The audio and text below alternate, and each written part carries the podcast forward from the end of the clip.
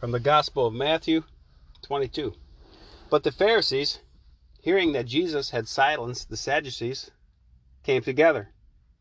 And one of them, a doctor of the law, asked him, tempting him, Master, which is the great commandment in the law? Jesus said to him, Thou shalt love the Lord thy God with thy whole heart, with thy whole soul, with thy whole mind. This is the greatest and the first commandment.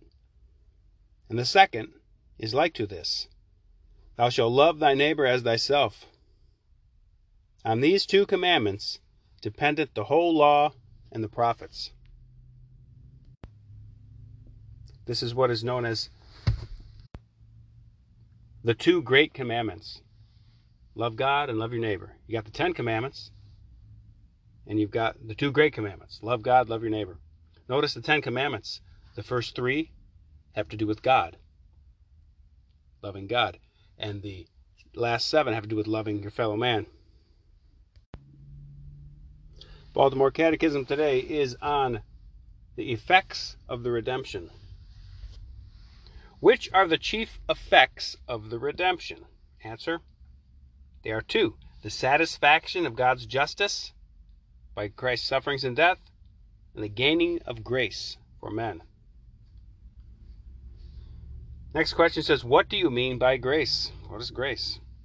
Grace is a supernatural gift of God bestowed on us through the merits of Jesus Christ for our salvation. How many kinds of grace are there? Answer There are two kinds of grace sanctifying grace and actual grace. What is sanctifying grace? Sanctifying grace is that grace which makes the soul holy and pleasing to God. What do you call those graces or gifts of God by which we believe in Him, hope in Him, and love Him? Those graces are called divine virtues faith, hope, and charity. What is faith? Faith is a divine virtue by which we firmly believe the truths which God has revealed. That's the deposit of faith. What is hope? Hope is a divine virtue by which we firmly trust that God will give us eternal life and the means to obtain it. That'd be the church and the sacraments. What is charity?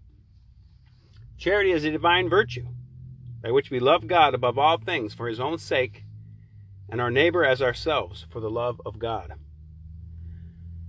What is actual grace?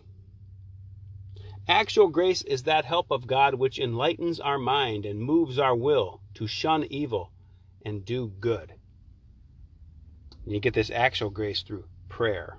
So you get sanctifying grace through the sacraments.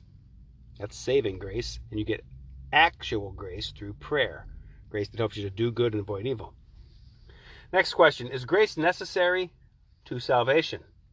Answer Yes, grace is necessary to salvation. Because without grace, we can do nothing to merit heaven. Can we resist the grace of God? We can and unfortunately do often resist the grace of God. And the final question What is the grace of perseverance or final perseverance? It says, It is a particular gift of God which enables us to continue in the state of grace until death. Today is Friday, day to do penance. Abstain from all meat today. Pick some penance and stick with it. Jesus says, Do penance or perish.